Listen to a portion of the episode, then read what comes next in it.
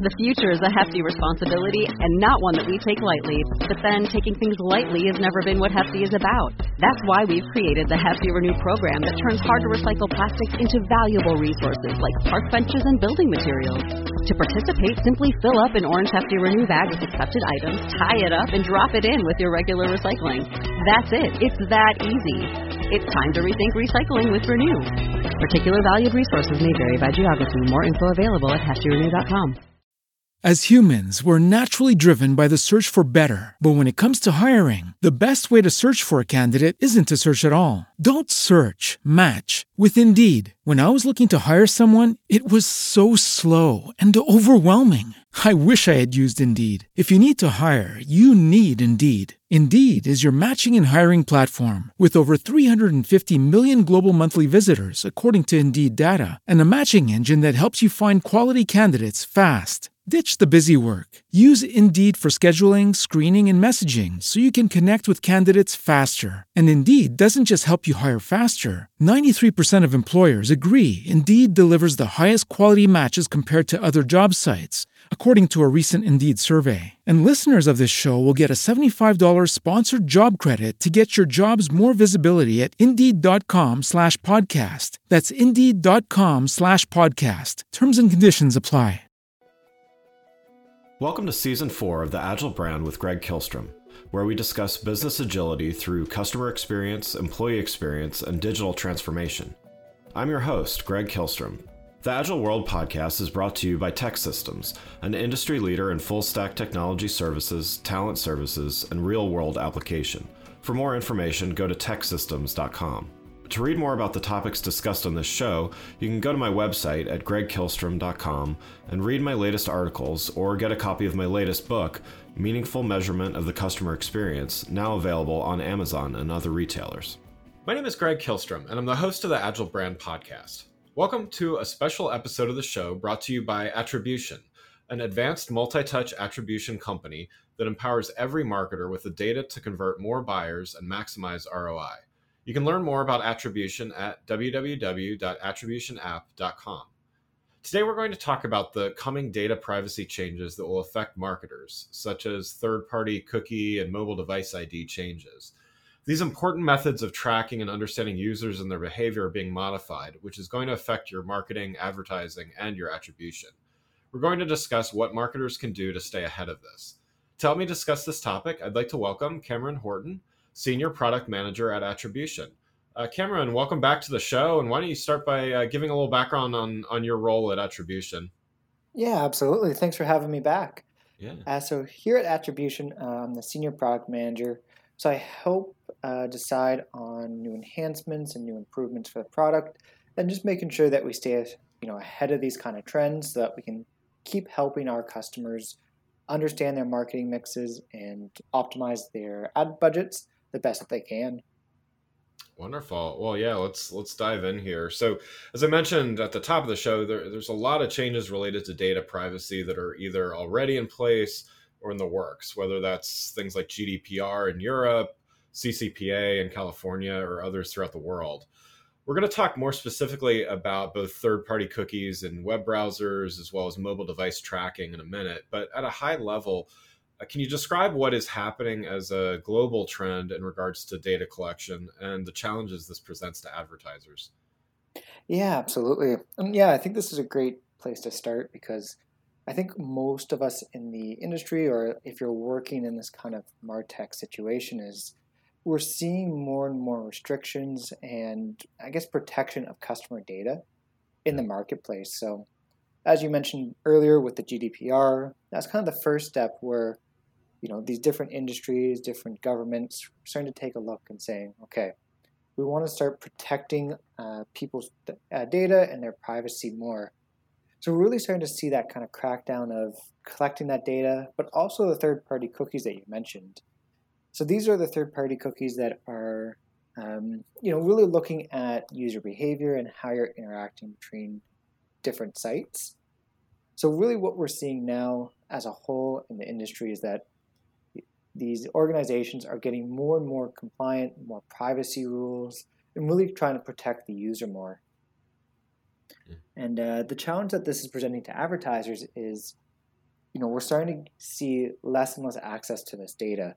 You know, before this data was used to customize, let's say, advertisements for individuals. So let's say, uh, you know, you are a sports brand and you wanted to present these ads to people that have looked at sports sites or have searched. Then you can kind of present your ads to people that are more relevant. But with this data starting to become more and more restricted, it's harder and harder to get your ad into the right in front of the right people and really start to see the returns that you were seeing before. So I think this is going to keep happening. We're going to see more and more restrictions, which I think is ultimately a good thing. We're protecting users' privacy and not having this data so readily, readily accessible to everybody. Yeah, I think that's a great overview. So, you know, let's dive a little deeper here and start with uh, third party cookies. Mm-hmm. So, cookies have been around since the early days of the internet and uh, often provide a useful function, uh, but some of their usage and particularly third party cookies placed on consumers' devices have come under increased scrutiny. And already companies like Apple and Microsoft have taken some big steps to discourage and disable them. Google is next in line to do this, and many say that Google's actions will put the final nail in the coffin, so to speak, for third party cookies for good. So from uh, from your standpoint how are how are companies like google apple and microsoft solving for this issue? And what does all of this mean for marketers who are relying on third party cookies and what are they going to need to do differently?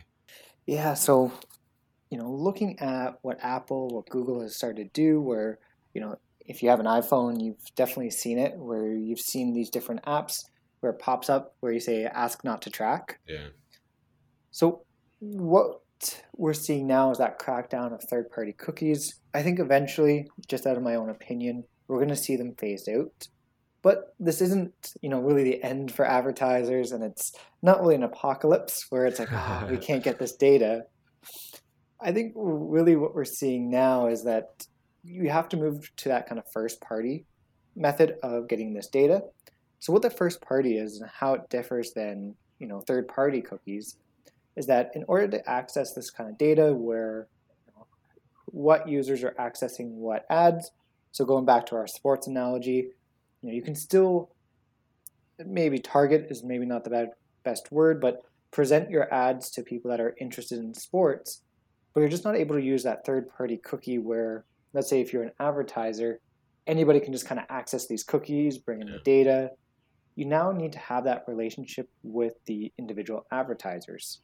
So these are the Facebooks, the Googles, the Twitters of the world, where you go to them and say, "Hey, I would like to access, you know, some user data because I want to make better ads and get them in front of people that actually care." Because let's say if you don't care about sports, you've never played soccer in your life, you don't want to see an ad for a soccer ball. Right. It's not really useful. But the benefit here and like how you, you know, what you need to do differently is getting this relationship with Facebook and Google, building out these integrations where you have to follow their privacy laws, how to use the data, make sure that you're securing that data in you know a secure format. So really like the access to this data went from very open source where anybody can kind of access third-party cookies to now much more restricted through the individual companies. But you often have to be validated, make sure, like I said before, like follow those privacy laws. So really these companies need to start either looking for solutions that have access to this first party information or start building them it themselves. Just the one kind of caution note around that is that it's quite difficult to build these integrations with Facebook and Google where you know the APIs may be documented, but it is quite lengthy process to get approved. Yeah. So looking for solutions that have already gone through that, I think is going to be paramount when third co- third party cookies are kind of done for good. So let's talk about mobile device tracking as well. You kind of touched on this a little bit, but you know, similar to third-party cookies and how it's being approached. But um, you know, considering how not only uh, prevalent mobile devices are already, but their increase and continuing increase in usage, losing access to this information is is also uh, you know critical for for marketers and, and, advertisers. What what can marketers do to kind of stay one step ahead of this part?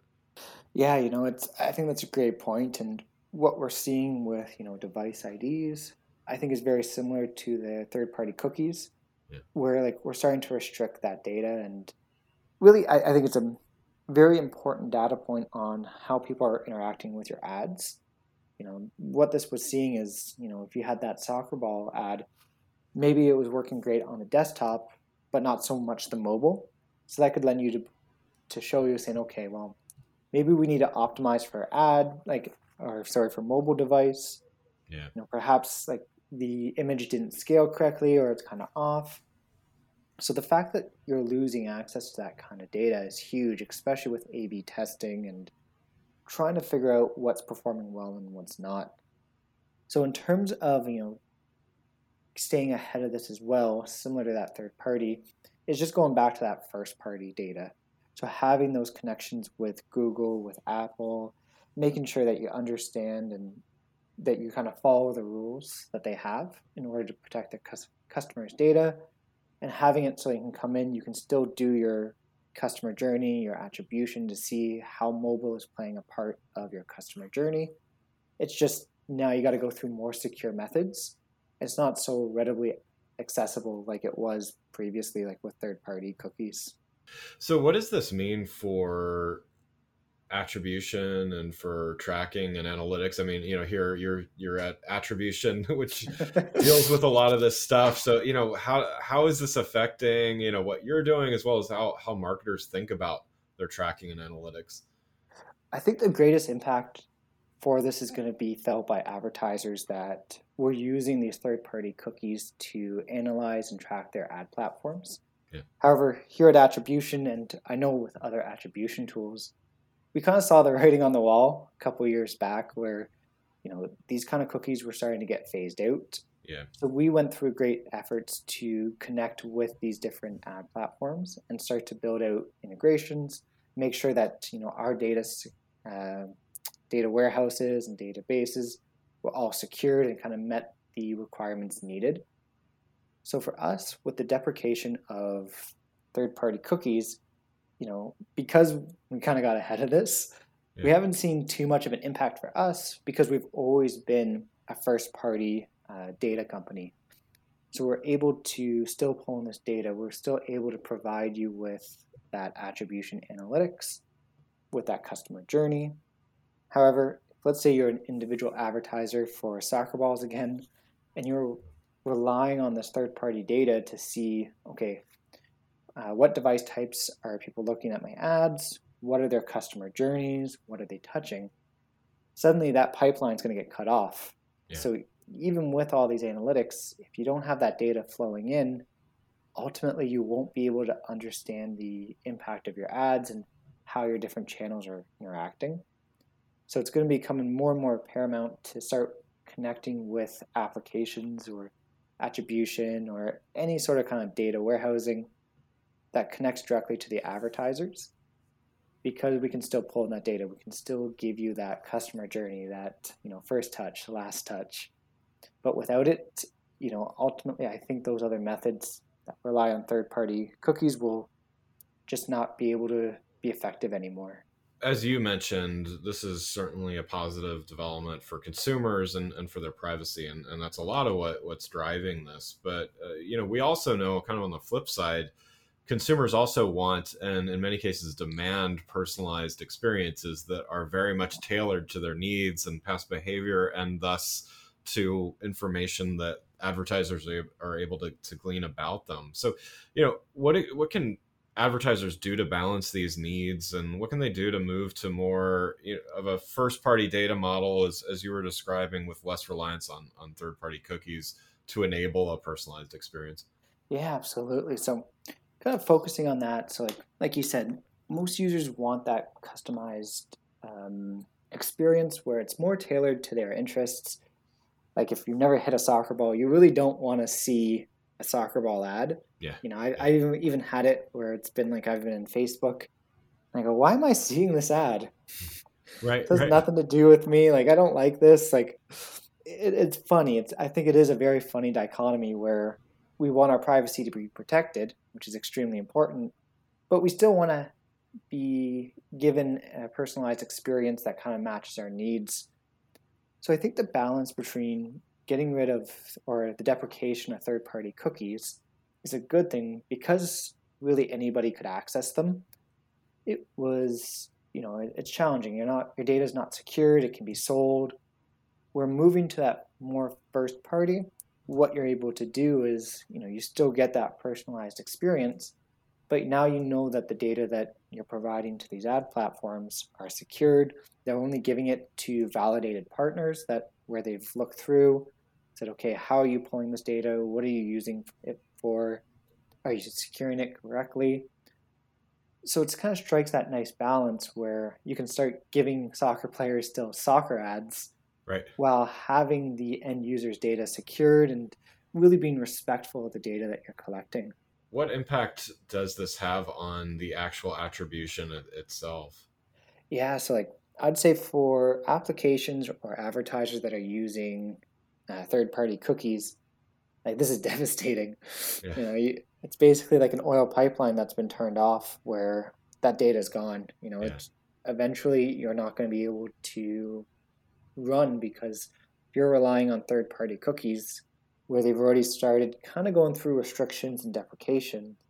I think the writing's on the wall, where eventually, like you know, you won't be able to measure and you won't be able to do attribution if you're relying on these third-party cookies.